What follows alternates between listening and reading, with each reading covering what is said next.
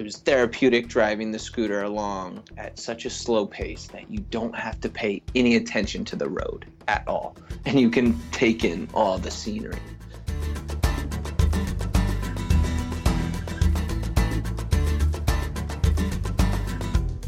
This is the Adventure Sports Podcast brought to you by 180 TAC. Get out there and have some fun.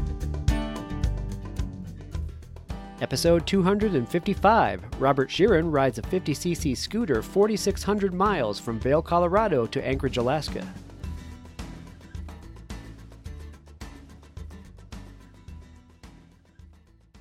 All right, for all of you motorcycle enthusiasts out there, check out members.adventuresportspodcast.com. If you're a member of that site, you can save 15% on Rever.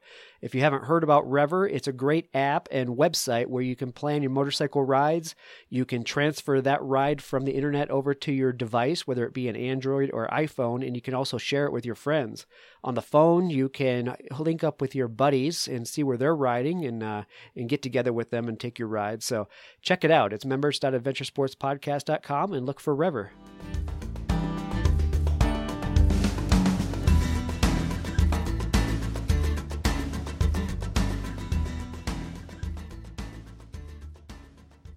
Hi, welcome back to another episode of the Adventure Sports Podcast. This is Travis.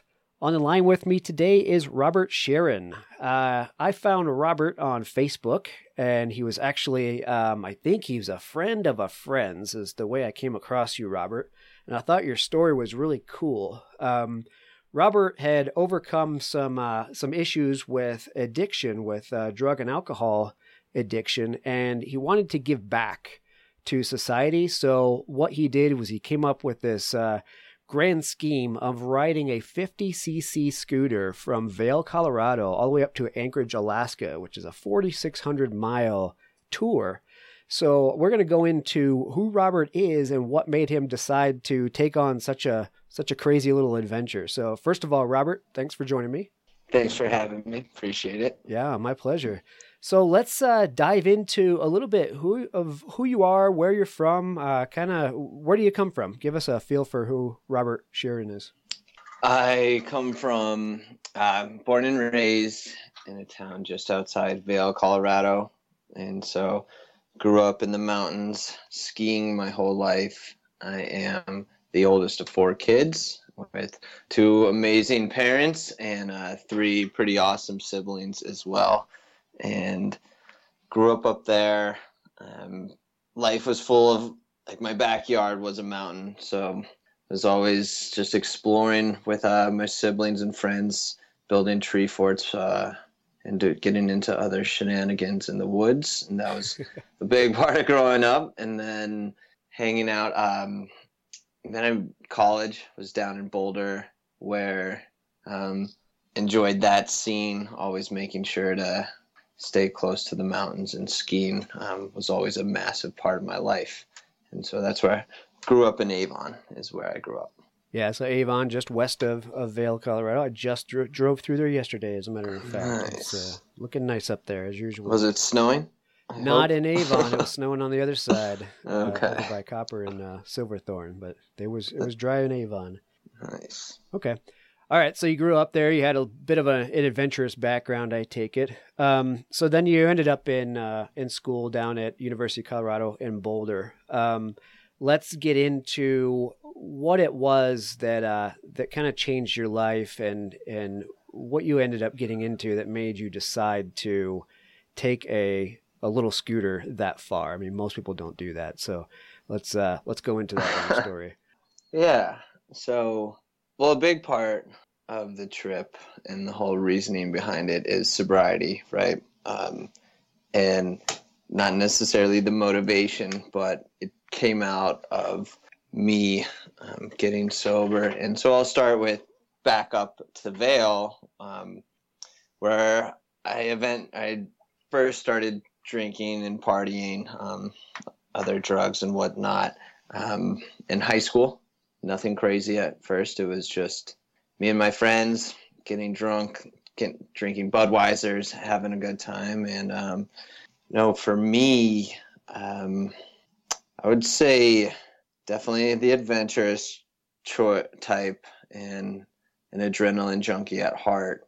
Um, but what really it was was me drinking and uh, getting high to change the way I felt, and um, that worked. You know, I became the person I kind of always wanted to be. You know, I was able to talk and to people, to girls, or whatever the case may be. It just made me feel more comfortable and um, changed the way I felt. Um, drinking and getting high did, and it was fine in high school.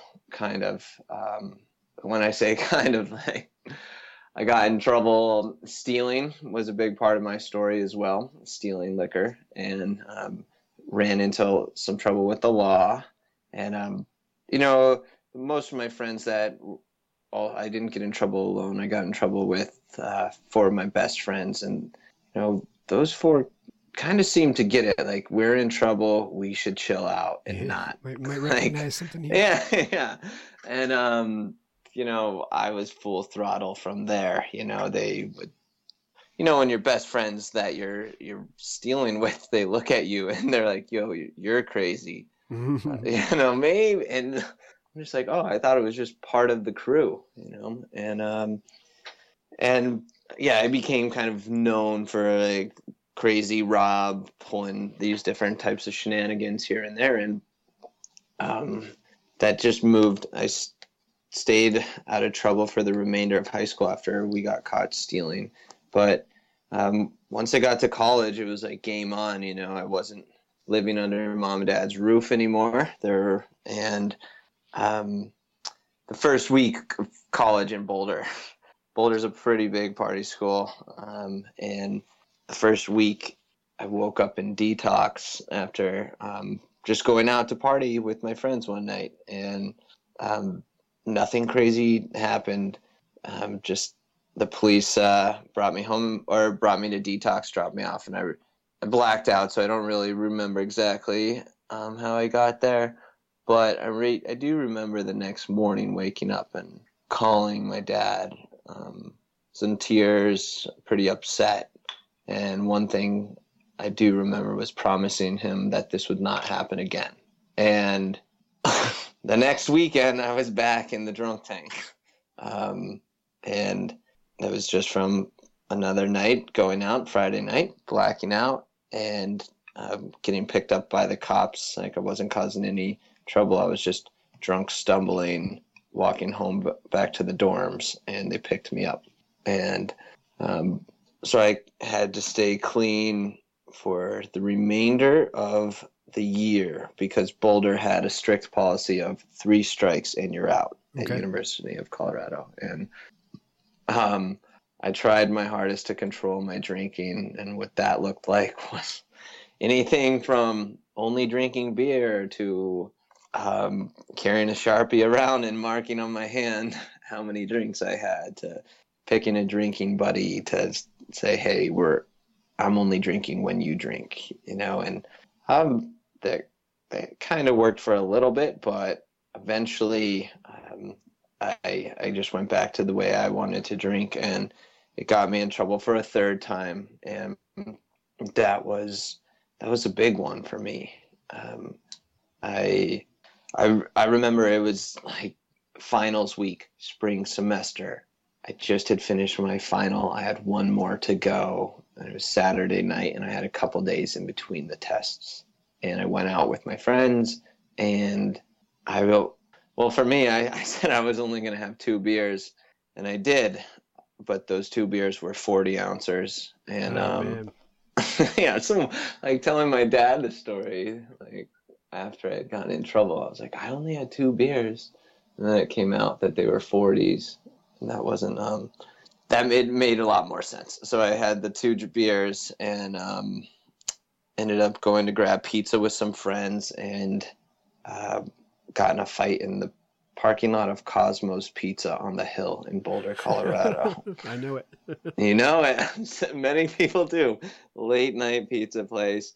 There was a decent crowd, and um, you know, I'm sure I said something smart to the wrong person, and um, got jumped by three guys and was kind of wrestling around in the parking lot and the police showed up and i knew like i couldn't get in any more trouble. Three strikes, you're out. So I, I took off running.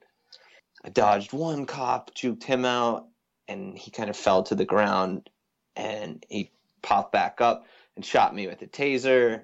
And from there, it was kind of game over. I fell in the middle of Broadway and was carried off in a gurney on a stretcher. And dang, this is serious. Yeah, it was. this is what it looked like. Not all the times when I partied, but I would have like some bad luck, is what I attributed it to forever. Bad luck and a lot of blame on the Boulder police, but I could never accept responsibility. Yeah. But as I was getting loaded into the ambulance, all my friends that went to get pizza were like just alongside of Cosmos, like watching this happen. And I made eye contact with every one of them while I was on the stretcher, and I was thinking like something has to change, something has to change. And the next day, I woke up in jail, and um, I begged the, my parents at this time were kind of fed up with me calling from these institutions, and they weren't so willing to just bail me out this time. And I was able to talk to the police and convince them to let me out because um, my parents wouldn't pay bail, and I had one more final to go. And the cop did. And the jail in Boulder is quite a few miles from campus where I needed to walk back to. So I had a long time to walk back and think. it is a trick. I've never been inside it. so like Belmont and whatever back to College Inn was the dorm I was walking to. And I had made my mind up on this long walk back that I was going to change my life and things were going to start to be different.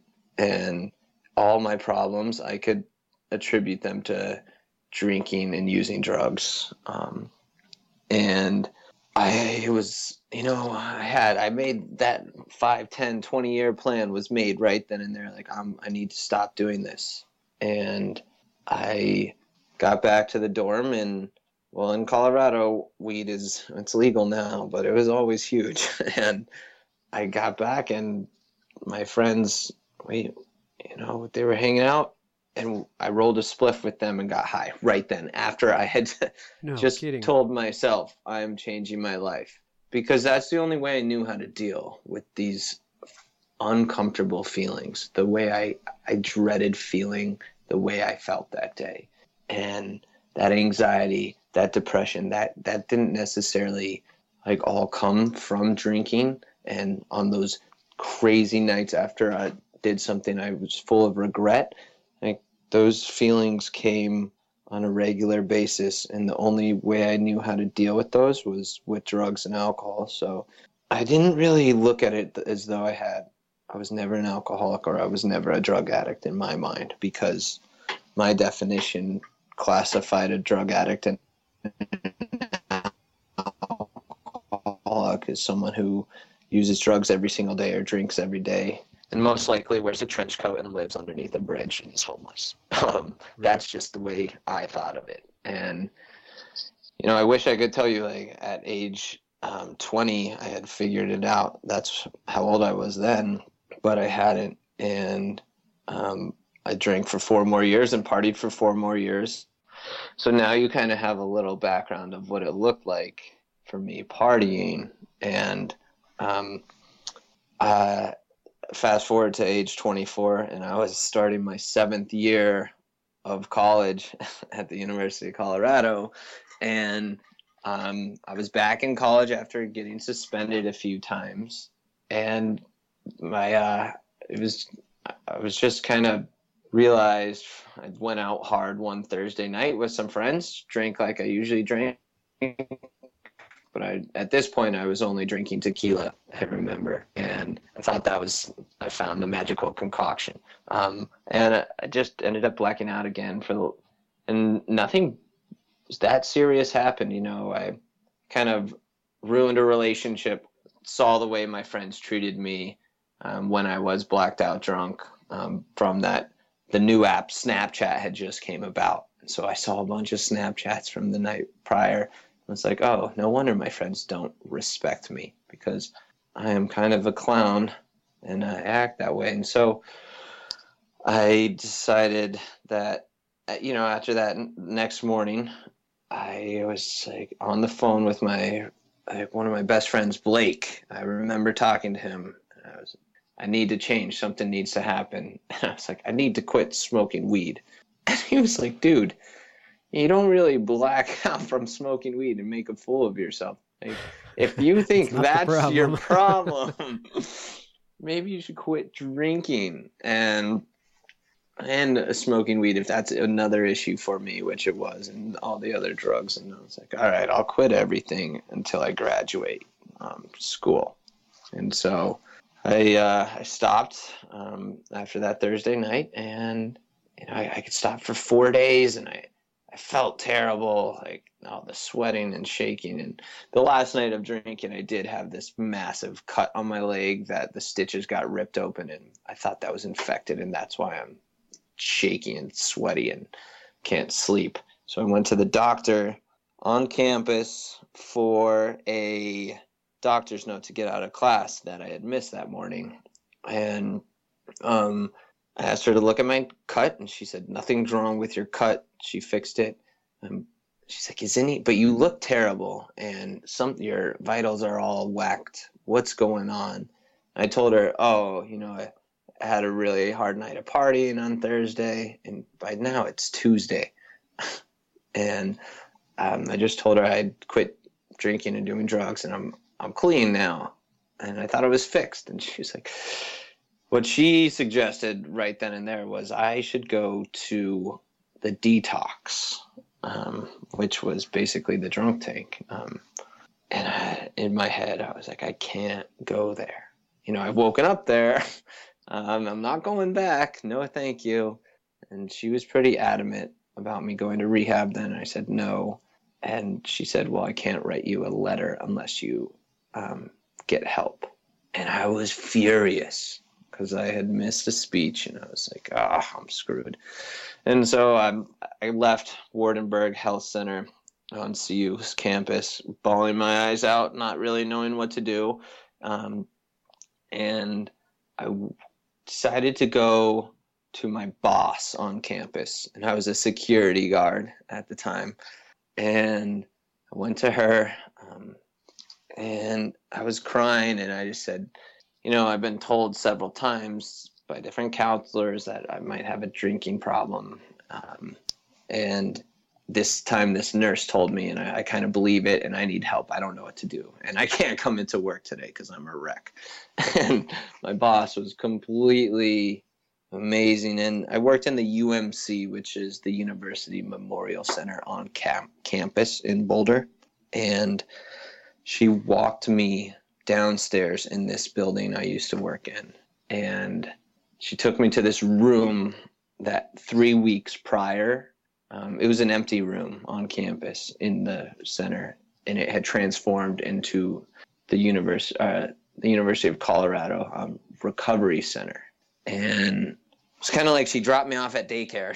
Like, here you go. And um, the director of the center was there, and he asked me what's going on, and um, I told him what had been going on the past couple of weeks in my life, and he was like, "You should go to rehab." I was like, "Ah, I I can't go to rehab, man. I'm in year seven of college, which is already not normal. I just need to to get it done."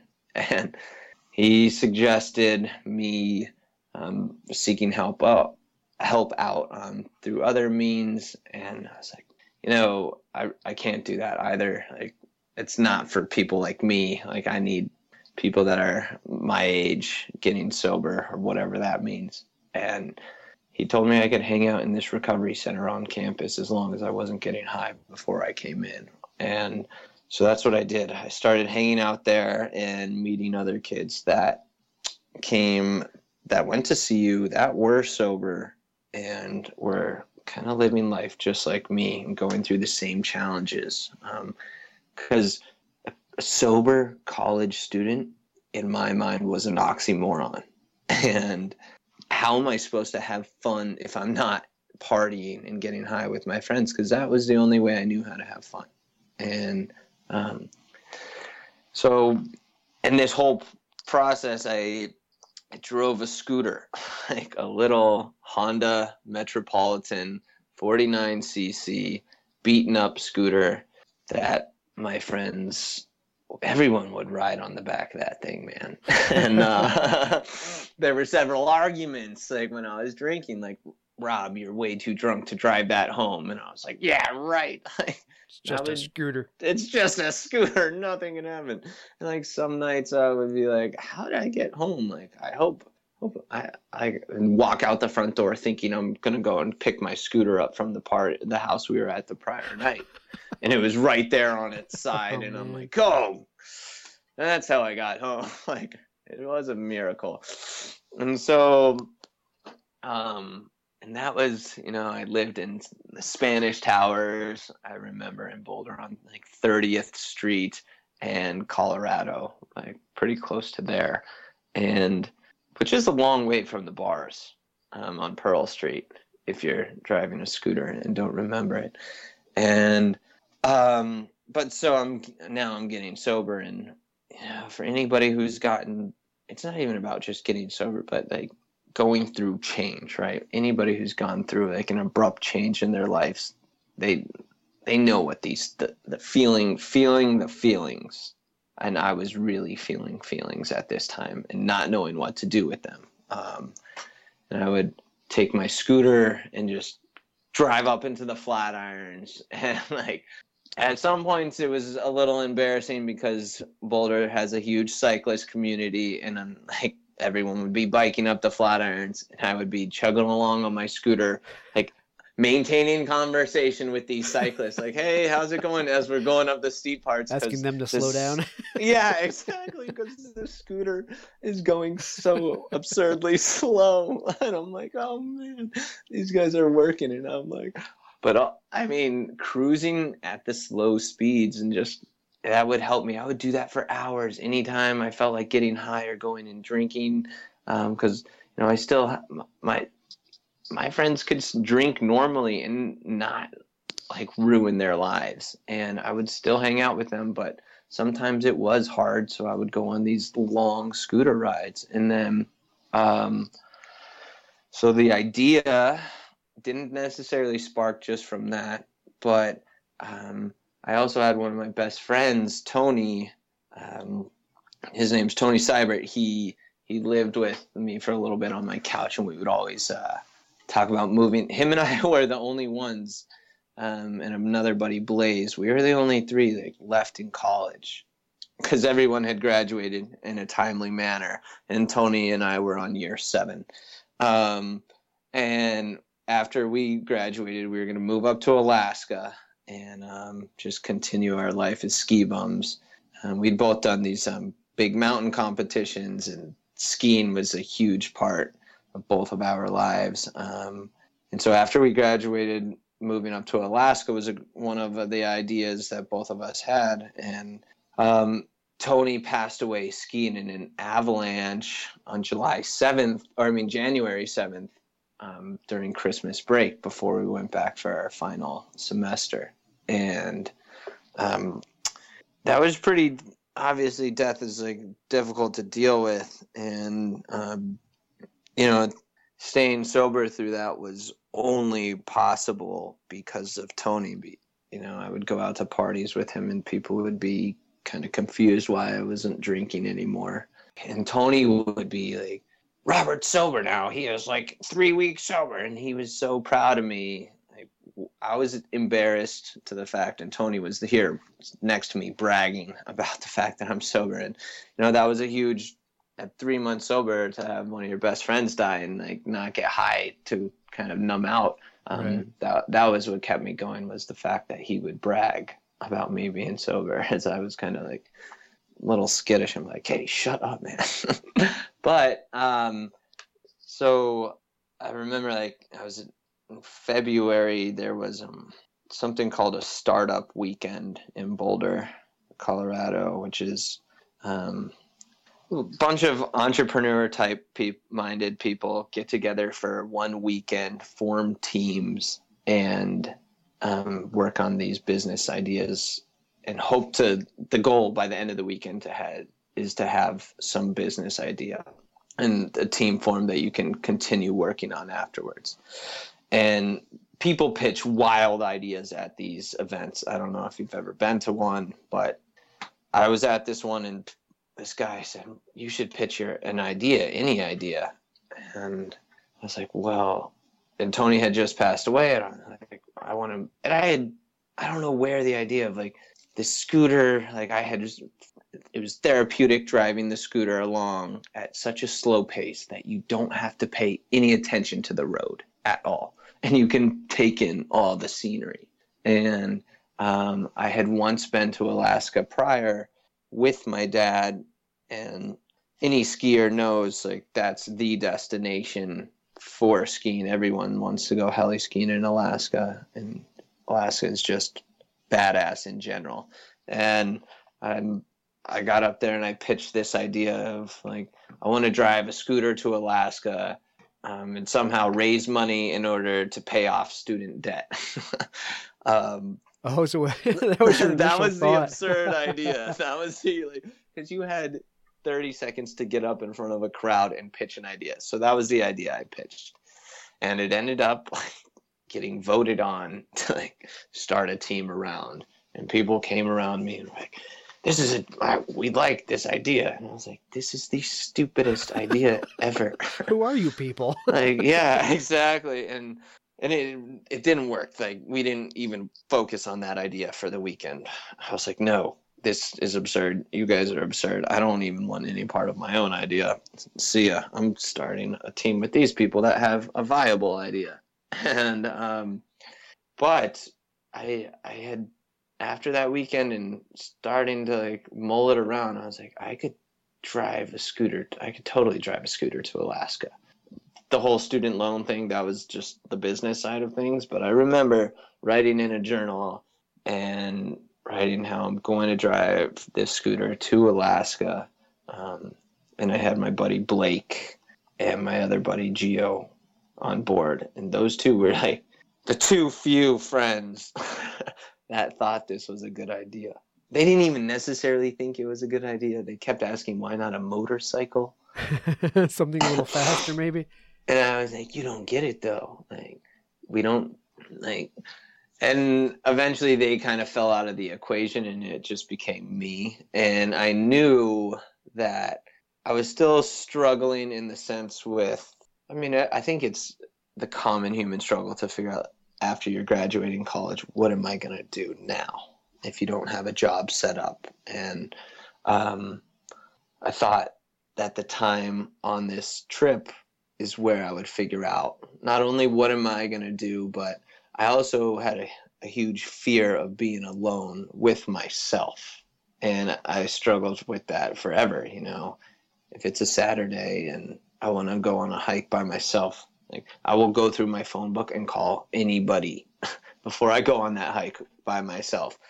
And so I knew to overcome that, like a scooter, you're kind of stuck going 25 to 35 miles an hour. Like you can't get anywhere fast if you start like feeling lonely. And i knew that would uh, make me deal with that fear. And so that was another part of the scooter trip. And then yeah that's pretty much those two that the combination of the t- wanting to move to alaska and then it not really gonna happen after tony passing away and um, it was it's pretty meditative driving a scooter um, long distance um, paired with the idea of being alone for three months and having nowhere to go to escape. Yeah, so it was more of a to force yourself into solitude and and work mm-hmm. through everything you needed to work through. I get that. Nice, and that's difficult to explain in one go to some people, and some people just look at you like, "Yeah, you're crazy." No, I think even people that aren't, you know, hung up on on drugs or alcohol. I mean, that's a that's a soul benefit, you know, for anybody to be able to do something like that. I totally get mm-hmm. it. Yeah, and then I think from there, like I had a lot of pushback from uh, definitely my parents. My parents were number one fans of me not doing this trip, and were Really? hoping and praying anybody could talk me out of it. Yeah, you don't. I, and it, it made sense, mom and dad not wanting their son to go and drive an absurd distance on such a slow because you're in the shoulder of a road you are getting passed by semis and the chances of getting clipped by a car are pretty high and then of course everyone's like are you going to get eaten by bears in canada and all that stuff Yeah, but the reality is that slipping back into drugs and alcohol is uh, far more serious and risky. You know, you think about it. Yeah. Riding a scooter on the side of the highway is nothing by comparison. Yep, exactly.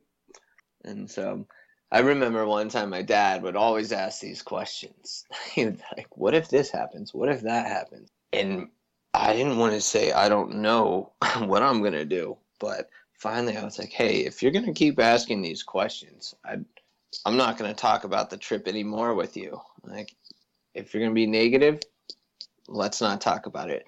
Or we can you can talk about it if you're positive about the trip.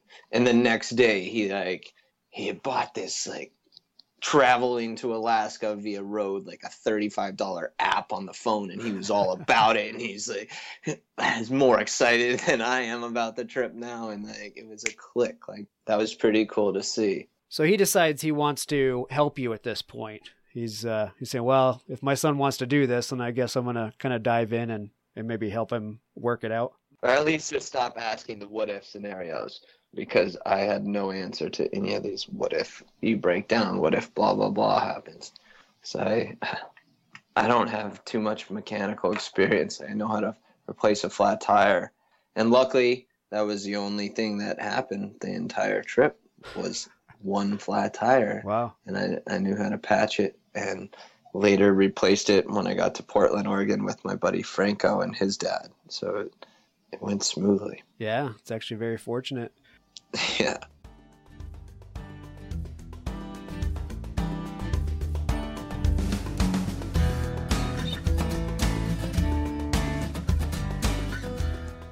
Hey guys, I wanted to tell you a little bit about this sleeping bag that Big Agnes sent me uh, to check out and review. Um, I'm not going to do a review on it just yet, but I wanted to give you a heads up. I used this thing for the first time on my most recent motorcycle trip, and even though I was sleeping in my van with it, the van was got down to 27 degrees at night. So I had this Storm King zero degree uh, downfilled bag with me, and it was the so far the most amazing sleeping bag I've ever been in.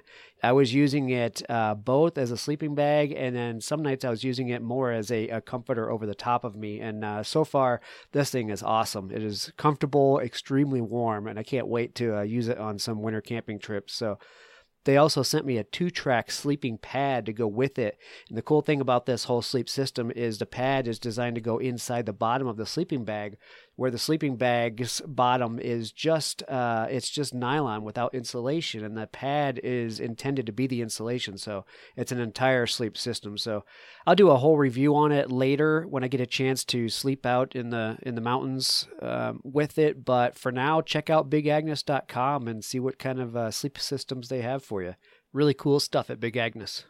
Bentgate Mountaineering, located in Golden, Colorado, has been outfitting backcountry travelers for the last 20 years. Winter is in full swing, and it's prime time to check out the latest in alpine touring, telemark, NTN, and split boarding gear. Bentgate carries the premier brands including Black Crows, DPS, Dynafit, G3, Icelantic K2, Rocky Mountain Underground, Rossignol, Salomon, Voli, Never Summer, and Jones. With more people in the backcountry than ever, it's crucial to be prepared. Bentgate has the latest in avalanche safety gear from beacons to airbags. Come in and they will set you up with the proper gear and point you in the right direction to educate yourself on snow safety. If you don't own the gear, Bentgate offers a full range of rental and demo equipment, including the latest skis, boots, split boards, beacons, shovels, and probes. Bentgate also hosts free demo ski days at local resorts to give you a hands on opportunity to ride the latest gear. Be sure to check bentgate.com for their full product selection as well as updates on all of their events.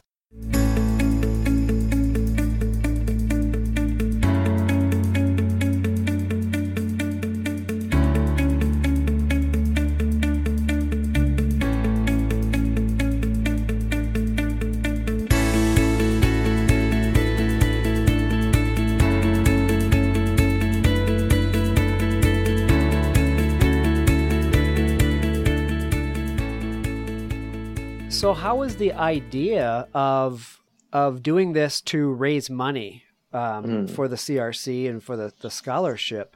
Uh, how did that come about? Because you, I want to make it clear, you saved up the money that you needed to take the trip, so you did not get donations to have people pay you to take a, take this trip. You paid it all out of your pocket, but got donations to raise the money. So, how was that idea born?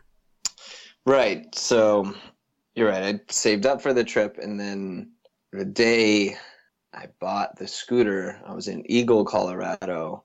I remember it like it was yesterday. This this family that I had taught to te- or taught um, skiing to earlier that day dropped me off as they were going to the airport. They dropped me off at the scooter shop.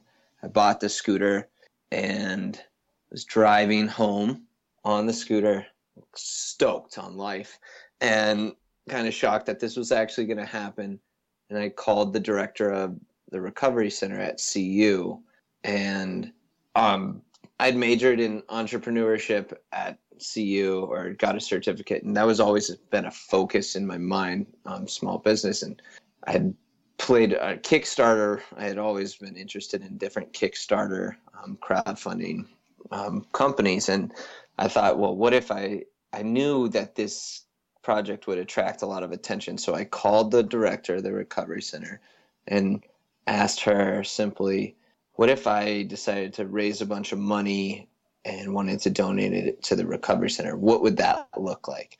Her response was, you can um, start a scholarship for kids um, involved in the recovery center that are just like you.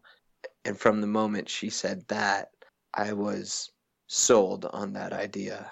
And um, it was April at this point, so I had only had one month to kind of set up the whole crowdfunding scholarship and get the University of Colorado to approve it and hop on board. And um, and luckily they did. And and then I and so that's how the idea to raise funds and start the scholarship came about. So you decided to go ahead and buy a Honda Ruckus, which is, like we mentioned, a 50cc scooter. It's kind of a rugged mm-hmm. little thing, and set this thing up to go to Alaska. Now, a lot of people, like we mentioned, would take this trip on a bigger motorcycle that would be uh, built. You know, the subframe is strong enough and it has uh, cases, panniers to carry stuff, but you've decided to pack all of your your your life for a few months onto a little bitty scooter. How did you end up um, loading this thing out to be able to survive for 4,600 miles on just a little tiny scooter? Yeah, so I I got a big dry bag. it's like look and stuffed it full. I had a sleeping bag, a tent, and not too many like the amount of gear that I chose for the trip was pretty minimal. I had to be pretty minimalistic and um, what two backpacks and this massive dry bag that held everything else in it and envision it as though I have the scooter and then sitting just behind my back in the seat is was this little platform I had with a gas and I brought an extra gas um, canister but it's not doesn't look like the normal um, gallon jug gas canisters. This one was about two and a half inches tall um, by 18 inches wide by three feet in length. And I had that lying flat down atop this little mount just behind the seat. And then I had the dry bag that looks like a massive burrito, about three feet tall, bright yellow, um, stuffed full, um, strapped on top of the gas can. And it doubled as something that I could kind of lean my back against and made the scooter a little bit wider. And my parents liked that because made me a little bit more noticeable. Right, right. Um, had some fluorescent tape put on there but so not much other than that. You, uh, yeah, I was wondering what that little platform was. Now that you say it was a gas can, it totally makes sense. But yeah, there's there's not much else on this thing, and that's what's amazing is you have uh, 4,600 miles to go and the the most minimal uh, setup. I mean, we're almost talking bike packing setup with what you took on the road with you. It's pretty incredible, actually. Yeah, there was one thing to boil water, and that's how I ate. Um, just different things. A Jetboil is what I brought with me, and um, water purifying um, tools, and that's pretty much it. That you know, and a tomahawk that I didn't use once, and that was a pain in uh, uh, the ass to pack every single time. And I was like, why do I have this awesome tomahawk that I'm not using? Why not? but, right? Why not? yeah, exactly. All right, so you head out of Avon, um, and the first thing you did was you went north up to Steamboat, and part of what you were doing on the road was talking to kids at schools. Tell me a little bit about that. Yeah, so that was probably one of the most difficult parts of the trip was organizing with different schools and uh, juvie detention centers to let me come and talk to these kids to basically let them know that you can get young or sober young and you can still do fun, crazy things while you're sober. For example, drive a scooter across the country to Alaska. Um, because that was a huge thing for me. Like, I didn't believe I if you would have asked me how do you have fun other than like for me it's it sounds silly now because most people can answer that question but you know apart from drinking and smoking it was pretty much embedded in every activity. So i just wanted to let kids know that you can still have fun and do crazy things if you have to stop drinking and getting high. And i started off by calling so many schools. I had a list of um, like 50 plus schools that i wanted to go and stop by along the way. And you can't really call a school and say, "Hey, uh, I used to be like an active drug addict and alcoholic, and now I'm driving a scooter across the country. Let me come and talk to Open the, the kids." doors. They're like, "What the hell?" Like, make sure you do not come through the town. um, so I, I had to change up basically the pitch that I gave these counselors or principals every like I finally molded it into something that was a little more in line with what they were expecting. I didn't tell them I was on a scooter because not many people, not any, nobody, there was never a reaction from someone when I told them, hey, I'm driving a scooter to Alaska. I think that's a great idea. Not one person said that ever.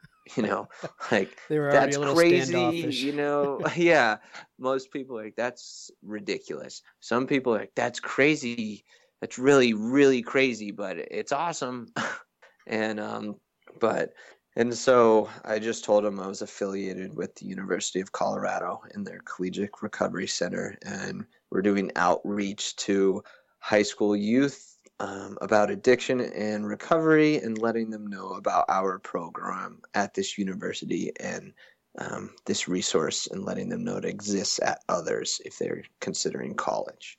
And that got me into some schools. Other schools were not so for it. Um, but it, it, did start in Steamboat, where luckily I was able to just go and kind of tell my story to kids, basically let them know. Like, you know, it's not up to me whether, and I don't really care if you go and drink and get high. Um, doesn't bug me one bit. But for me, it started causing problems, and it didn't allow me to live the life I always wanted to live. And um, getting sober and being in recovery is an option for you, even though because I never thought it was an option for me. And the feedback I got from these kids was pretty awesome. Um, because there's the dare program that's like don't drink and don't do drugs and that's not what my message was at all um, it was like i know you're going to do what you want to do but there's another way that is pretty badass and cool um, if you see it causing problems in your life and you have to get rid of it no life is not over so i was able to stop in Steamboat and talk to some schools, as well as a juvie detention center in Utah. And then I got turned away from schools in Park City and other schools in Utah that because I couldn't necessarily call a school and give them a date and time that I would be there. Right, right. It's pretty hard to like estimate it's like several hundred miles on a scooter that goes 25 miles to 35 miles an hour. And you're not into telling them that you're on the scooter anymore. So yeah, and I'm they're saying, how come like, you don't have do a better think-" itinerary than that? yeah. When do you think you can get here? Oh, well, you know, um, I don't really know where I'm camping tomorrow night. Uh, and if it's going to rain, I might have to put. They're, they're not so into that. And I remember it was a Wednesday night, and or it was Thursday morning. I woke up in Nevada off of Highway 50, like the loneliest road, and um, I knew Tahoe was the next stop, and I had um, one of my good friends, Caitlin. She opened her house to me in Tahoe, um, and I wanted to sleep in a bed, and I also knew that the high school in Tahoe. Like if I get there Thursday, maybe I can introduce myself and talk to the principal, and he'll let me come and talk Friday. That was my goal. And so I took off Thursday, or I mean Wednesday. Yeah, it was Wednesday morning. I took off, and I drove 18 hours straight. It took that long. That was not. I thought I was gonna get there much quicker, but it took 18 hours to get to Tahoe through rain, and it was snowing, and it was miserable. And I finally showed up at like four in the morning to Tahoe, and I had left messages with this principal at I think it was South Tahoe High School, and letting him know I was gonna stop by to see if I could just chat with um, any high schoolers. Um, so the next morning, after two hours of sleep, I woke up to drive around the lake. I'd never been to Tahoe before and didn't realize like, Tahoe's pretty big. And from the north side to the south side, um, I just hopped. It was a pretty day out. I hopped on the scooter and started driving to the high school. And I didn't think I didn't have my rain gear with me, and it just started pouring rain. And um, so I show up to the school soaking wet, and the way the water built up, it kind of looked like I had just pissed myself completely.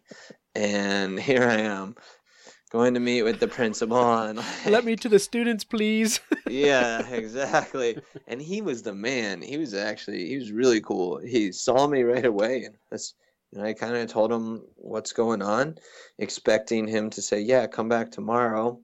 And he's like, "Oh, cool. Yeah, there's a class right now. Let me make sure you can talk to them." I was like, "Great." Soaking wet, looked like I pissed myself. Like, their kids are gonna just like, and right when I walked in, like everyone's just laughing, like. And that was the first question. Like, did you pee yourself on the way over here? I'm like, no. Don't do drugs, kids. this is how you'll turn out. exactly. That's hilarious. no, but it was cool to to chat with them. And that was uh, was that the 355 mile leg? Um, there was two of them Okay. that were that long. There was Wow. another one that I did in Alaska that was equally as long. That is, I can't even imagine. I mean, I ride motorcycles, and you know, Mhm. 355 miles on one of my big motorcycles is, I mean, it's a normal day ride. You know, it's no record-setting thing, but you're you're going to spend the majority of the day doing that. You know, on a big motorcycle. So when I saw that, I cannot even imagine doing 350 miles in one leg on a Honda Ruckus. I mean, that's pretty impressive for you to do that, and then do it a couple of times in this trip. Yeah, it was not a highlight of the trip by any means. Your your mind starts to wander a lot too. At like hour twelve, you're like, "What am I doing? This is crazy," and you know how sore you get from just sitting on Oof. a bike for that long. Right. Um, and but plenty of Red Bull, and oh, it's I'm going on a scooter, so and I'm so slow, so I would kind of get bored and start swerving around, or see how long I could go with my hands off. That was like the big thing. That's like counting how long I could go with no hands on the bars. And like, yeah, my mom, I'm sure wouldn't be stoked to know that. No, don't tell that story to your mom. Well, I imagine 4,600 miles worth of scooter riding. You have to do something to amuse yourself. Yes, yes.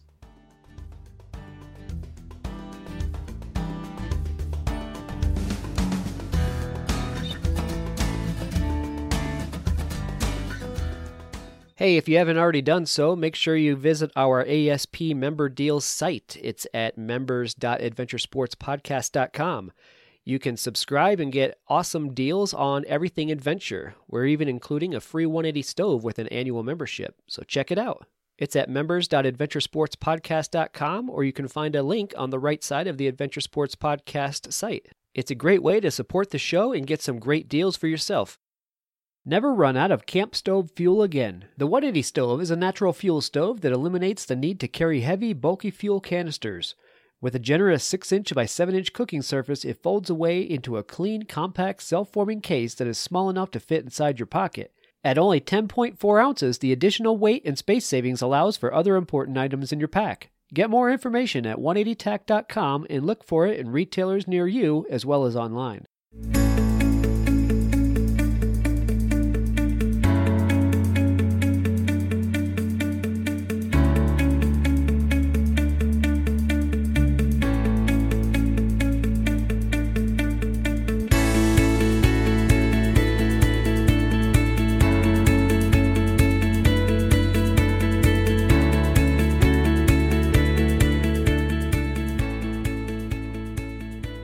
Okay, so the route, um, like we said, we left. You left Avon, you went up to Steamboat, and then you cut over across uh, through Nevada over to um, the Pacific Coast, and then you went all the way up the Pacific Coast into Canada. So, tell me a story from from this trip that was pretty comical, other than peeing your pants. Um, I imagine something. Do you have uh, police stories or animal stories? Yeah, I uh, I got the whole time I got pulled over like several times by 10 different cops.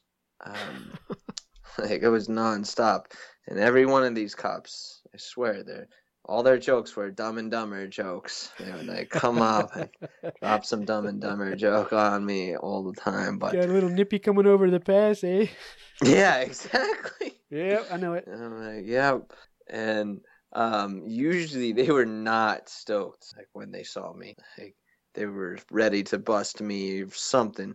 Because one time I was just swerving back and forth, and the guy's like, "What the hell are you doing?"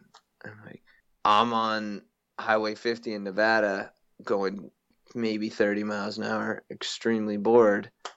What else do you want me to do?" and um, and then I had got pulled over again. Um, it was mostly getting pulled over with because I didn't have any license plates on for under uh, like 50 cc's and under. You don't need a, um, a license plate in the state of Colorado, and but in California and other states, you do need a license plate. I wondered about that if you had checked the, the laws in other states because I knew that was a law here, but I wasn't sure if uh, if you had reciprocity or or how they treated that if you're over the border. Yeah, the way it works is you do have to have a motorcycle license in other states technically, but no cop knows that rule at all. Like every police officer that pulled me over, not once was there mention of needing a motorcycle license, and um, they always at. I could have told them it's allowed in Colorado, and they would have let me go, which was pretty sweet. But getting into the border was kind of difficult um, from being from Colorado with the whole weed deal. Right. Um, up in um, Canada, you mean? Up in Canada, yeah. So I remember pulling into the border. I had a GoPro on top of my helmet, and they were not stoked about me filming them. so immediately asked me to stop filming, and I, I they asked me to come inside and I had also asked like where can I exchange um, this American money? Because I of course I lost my debit card and right as I was going into Canada a few days prior. So all I have is cash now and I needed to exchange it or whatever and I asked them where I could go and they're like oh just come inside. I'm like oh sweet. And come inside and I'm like thinking they're gonna help me exchange these bills. And like oh they're nice nice and this lady like the epitome of like a the bad cop right? Not stoked. And she's asking me all about my trip. Yeah but i just need to exchange these bills. You don't understand. She's like we are not a bank. You are here because you're not being allowed into the border. And I was like, whoa, whoa, whoa. And she, they wanted to search my bag, and I had a bunch of fireworks in my bag. um, wow, man. you give yourself every opportunity, don't you? because I was like, when you come back and people are like, why do you have fireworks? Why do you have fireworks? Well, I can't carry a gun across the border. Um, and then you can't carry fireworks, but they'll just throw the fireworks away. If there's a bear after I go hiking, like I, for one instance, I had to use the fireworks. I was in California and I could hear these mountain lions at night close to my tent near Redding, California, just going back and forth. And like I just started shooting off different bottle rockets and other firecrackers. And that was like I have a knife, a tomahawk, and some bottle rockets, and that's what was gonna keep me safe. Dude, I gotta give you hope... credit on that one, though. I mean, that it sounds funny when you say it, but I can't say I've ever thought about firecrackers to uh, to ward off the wildlife. yeah, it that's not bad thinking. that's hilarious. Yeah, and so like every hike I went on always had firecrackers. All right, um, all right. You know, I, Interesting. I'm pretty into wildlife and understand like that is a definite amazing tip. Like if you can't carry a gun, carry a flare or some firecrackers. All right. Cool. Um, so how did and, the uh, the border patrol? Did they end up searching your bag? No, they okay. wanted to search it because I was from Colorado, and who the hell drives a scooter if they're not stoned? And at least this far, they thought. And um, I was luckily able to just have this lady watch the video in this crowdfunding campaign I had for the scholarship. Mm. I convinced her, it's like, please go to this website and watch this and understand I am not high right now. um, and you don't need to search my bag for weed. And after she watched that, she sent me on my way. And um, I drove from there. It was, I was kind of rushed. It was getting dark. I was like, "Can you just please let me go? I need to find somewhere to camp before dark." And that was another red flag. Do not tell the border patrol you're just gonna find somewhere to camp because they are not down with that. No. So I drove through Vancouver and it was pitch black, and I found this place to camp. It was by um, I forget. I think it's Horseshoe Bay, but I'm not 100% sure. Just a little north of Vancouver on the way to Whistler. And I pulled into this park, and I thought I like, set up my tent and everything in in behind in these trees. I thought I was tucked away pretty well. And then it gets light really early in Canada during the summer, and I woke up and it was already light, and there was like families walking their dogs, and I was just in I was right next to a playground in this park.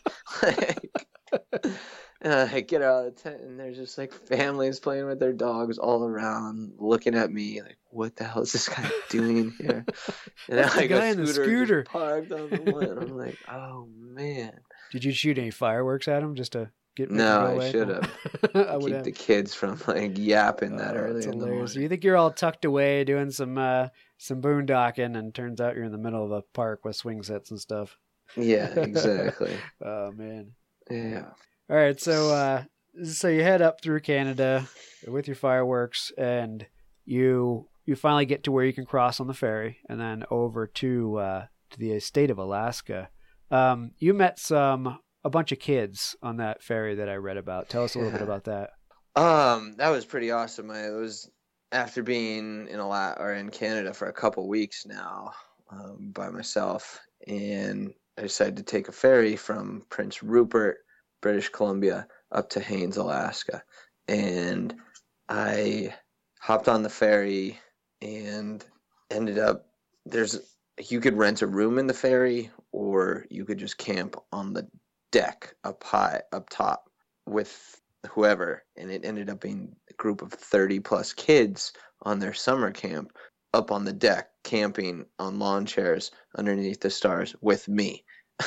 And um, it was definitely at this point the trip was becoming pretty difficult um, not necessarily what i had expected it to be um, i expected it to kind of rejuvenate me um, help me figure out what's to come next in my life And instead, it was a lot of isolation and a lot of dread and worry about what's going to come next in my life. Um, and I wasn't, it wasn't in the best headspace. Uh, that's uh, the way to put it. And um, I wasn't stoked about the trip anymore. It was a burden, and it was kind of like everyone back home is proud of me, but that didn't make an ounce of difference. Like I was telling myself, all your friends have graduated and they have jobs and they're moving on with their life.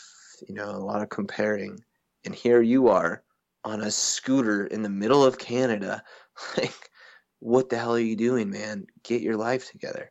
That was kind of these voices of negativity going on in my head. And when I I got on this ferry at that was my train of thought before I got on the ferry. Ferry really rough down. What's the point? This is a complete waste of time, and I'm kind of scared for what the future had to hold. And so I then got on the ferry and got to hang out for three days with all these amazing kids that just brought the simplicity of life back into um, my head, and I was able to chat it up with them. And you know, I'm a pretty avid like child at heart. Like a lot of like, easy, stupid humor gets me going, and I'm just can really connect with kids. And you know, they helped bring me back up.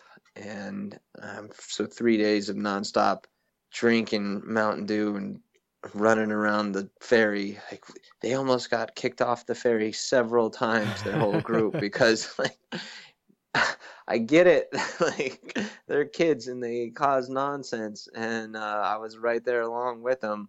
Um, but not all the other customers on the ferry were stoked to have like 30, 15 year olds running around like maniacs. Like three days definitely, of this, awesome. Yeah, and and that was my viewpoint too. I was like, great, I'm on top of this ferry, sleeping on a lawn chair next to 30 kids. This is gonna suck.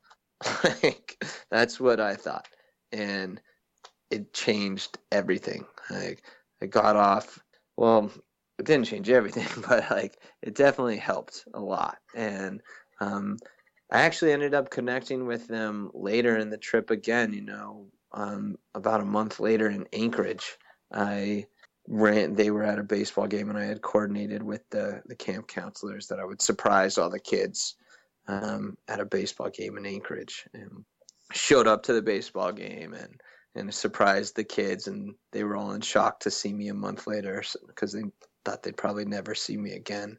But it was really special. I got to go on their because they were driving a tour bus from Michigan to Alaska and back, and I got to go on their bus and just share my story with all of them that night, and it was it was extremely powerful for me, at least. Yeah, that's cool. Uh, yeah.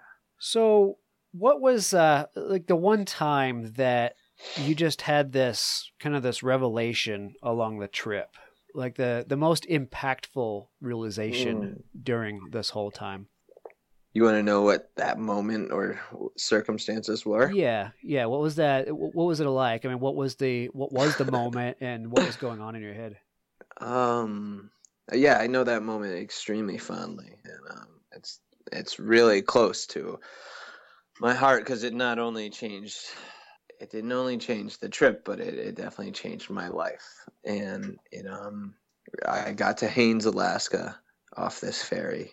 And Haines, Alaska is where they have the world championships for the free ride world tour, which is a big mountain skiing competition. Mm-hmm. And that's something I did, and I, I really was looking forward to get to Haines and just see the mountains because that's and I get off the ferry and it's pouring rain and mountains are socked in with clouds. You can't see anything.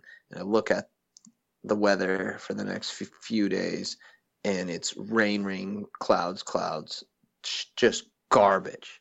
And three days prior, my morale was extremely low and I, uh, I wanted to throw in the towel in so many different ways on this trip on everything. Just give up and shut the world out. And um, I, so I, the kids brought me back up on the ferry. I get off the ferry, and my head goes right back to this sucks.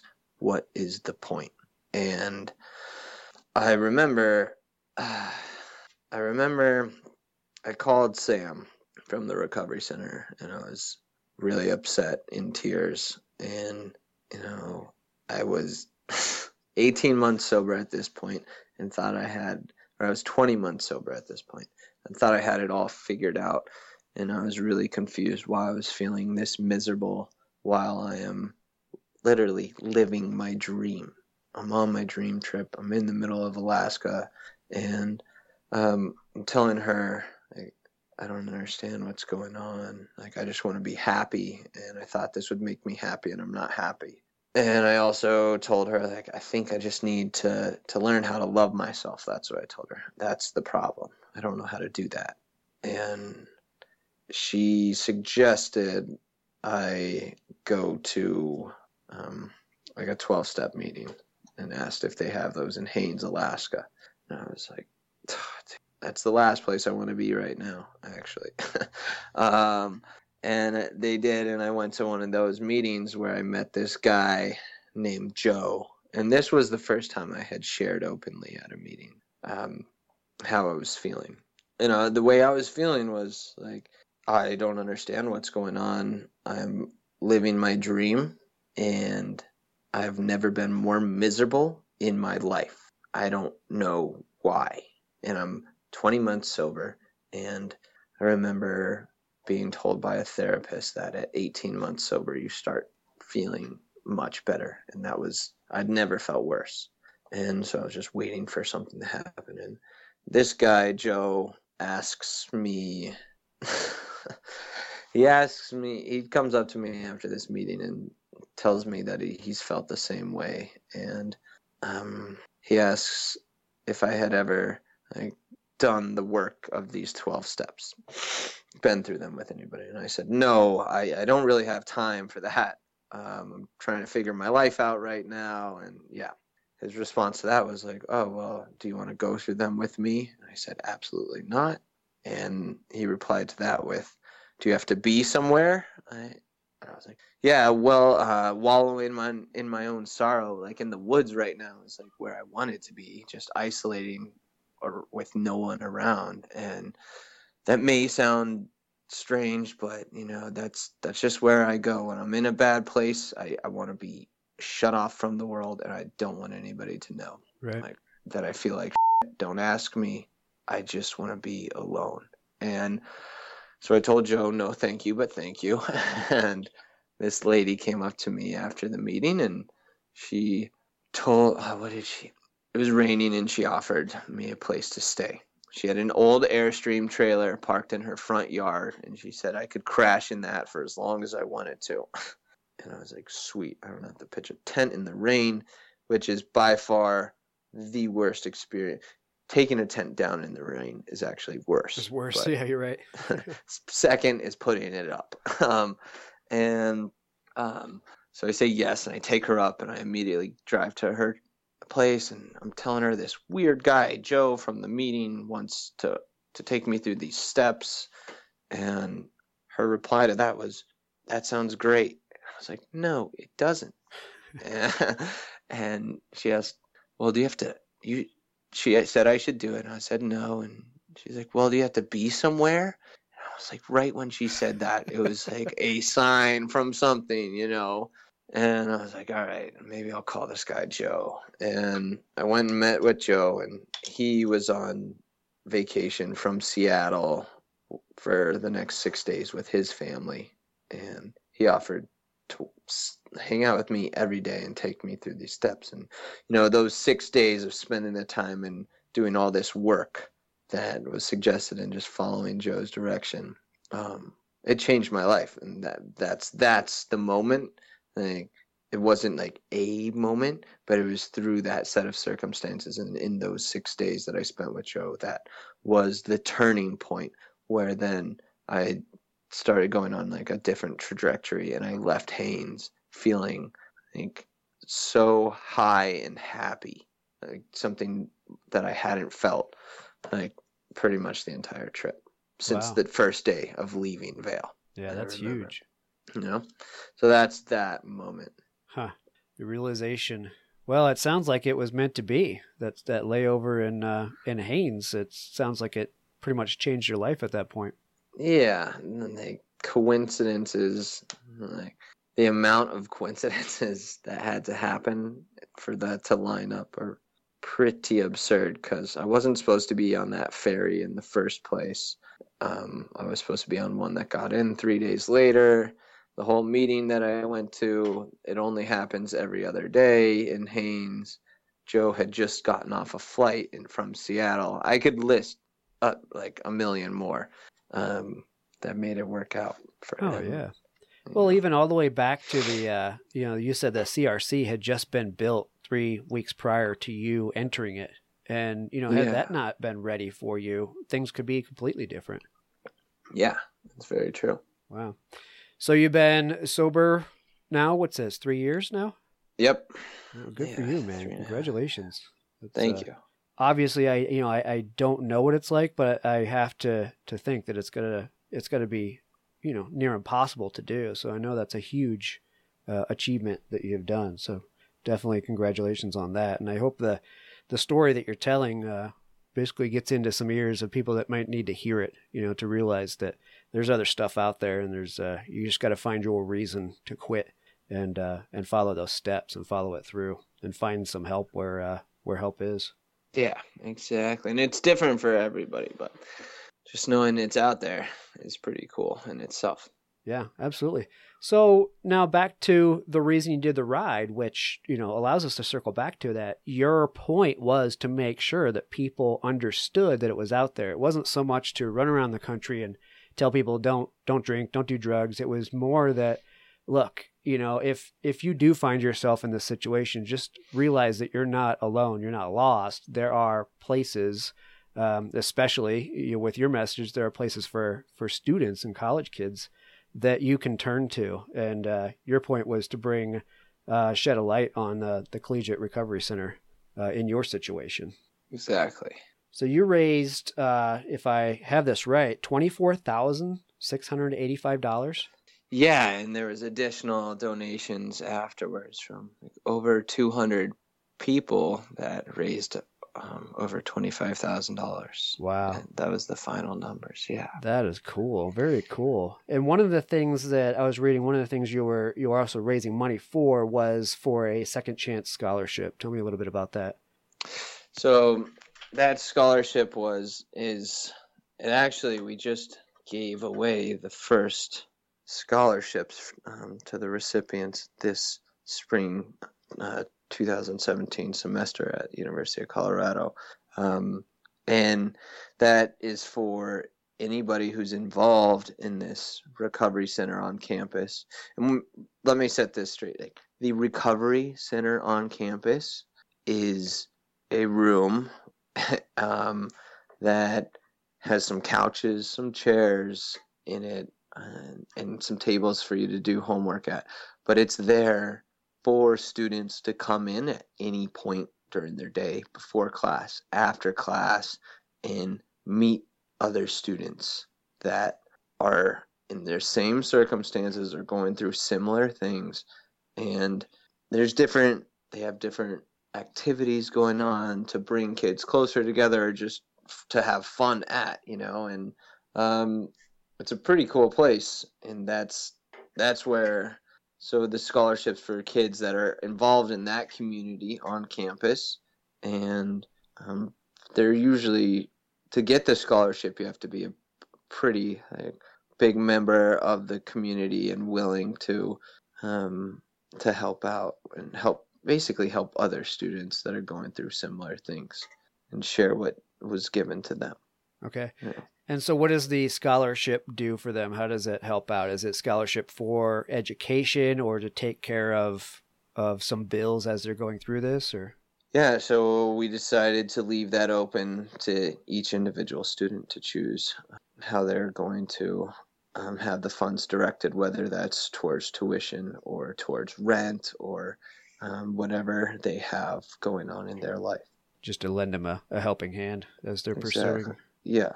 Support. Because there's a lot of non-traditional students. We the like regular college kid is 18 to 21 22 and we have a lot of students that had to go to rehab or had to take time off. Like myself i was a seventh year senior. And that was um, that place uh, so the scholarship is in place for them um, in, in the sense of the non-traditional student where they may have other bills that they have to pay and a lot of them are working as they're going through school so if we're able to provide a scholarship for them to be able to work less and spend more time on campus at this recovery center and become part of the community a bigger part that is our main focus okay well awesome and uh, man, I would assume there's other centers like this all around the the country. Uh, that are doing this at other campuses. So bringing some awareness to those too at the same time is a good thing. Yeah, we actually just had a pretty big event uh, at the beginning of February up in Keystone, Colorado, and it was a skiathon and leadership conference where over 200 students from across 24 different universities, different recovery centers at different colleges came and participated in, which ended up being the largest gathering of students in recovery um, ever wow. to take place. Wow. Yeah, so it's it's definitely becoming more and more common, and there's definitely some challenges that recovery centers are facing with the stigma of alcoholics and drug addicts on college campuses. Um, a lot of schools don't necessarily want to say or be open to the idea of a collegiate recovery center on their campus because then that's them admitting they have a problem. Right. But in reality, at every if we had these centers at every college across the country, the retention rates at these schools would be so much greater because then these students that are struggling, and there are students at every school that are struggling, whether that's from drugs or alcohol or eating disorders or anxiety and depression, trauma. I could go on and on, but every school has someone that fits that profile. And if we're able to provide a resource for them to get help at, or at least meet other people that'll direct them to where they can get help, then they can also do what they're there for focus on school with less stress and anxiety yeah and I, I think that is that's the quote unquote fight that's being fought right now is to try to get administration and people to look at it a little differently that this will actually help keep students in school.